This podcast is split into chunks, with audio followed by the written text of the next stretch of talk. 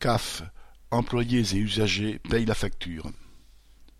Une récente enquête de la CFDT sur le travail à la CAF et à Pôle emploi, dont France 2 du 18 octobre a fait état, met en lumière à quel point la politique du gouvernement aggrave les conditions de travail des salariés en même temps que les conditions de vie des allocataires. Agents d'accueil et employés sont près d'un tiers à trouver qu'avec la situation actuelle, selon les mots d'une d'entre eux, de plus en plus d'usagers sont à bout de nerfs. Même si ce n'est pas nouveau, les tensions et même l'agressivité se sont accrues avec l'accumulation des retards dans le traitement des dossiers. En janvier 2021, 3,8 millions de documents à traiter étaient en attente.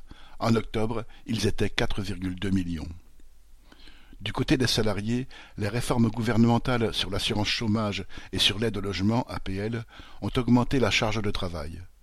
Le calcul de l'APL en particulier, qui n'est plus fait à partir des revenus de l'année précédente, mais est modifiable en fonction des revenus au cours de l'année, a entraîné une surcharge de travail accrue par le changement de logiciel et les multiples pannes informatiques. Du côté des allocataires, certains, interrogés par France 2, révélaient l'ampleur des dégâts causés dans leur vie par la politique gouvernementale. L'un disait qu'il n'avait plus de revenus depuis trois mois. Un autre avait multiplié les démarches pour savoir s'il pouvait ou non toucher le RSA. Sans réponse.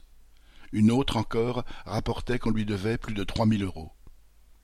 Pour le gouvernement, ce qui compte avant tout, ce sont les économies sur le personnel des services publics et sur les allocataires. Tel est bien le but de ces réformes, au risque d'atteindre le point critique où tout se bloque. Sylvie Maréchal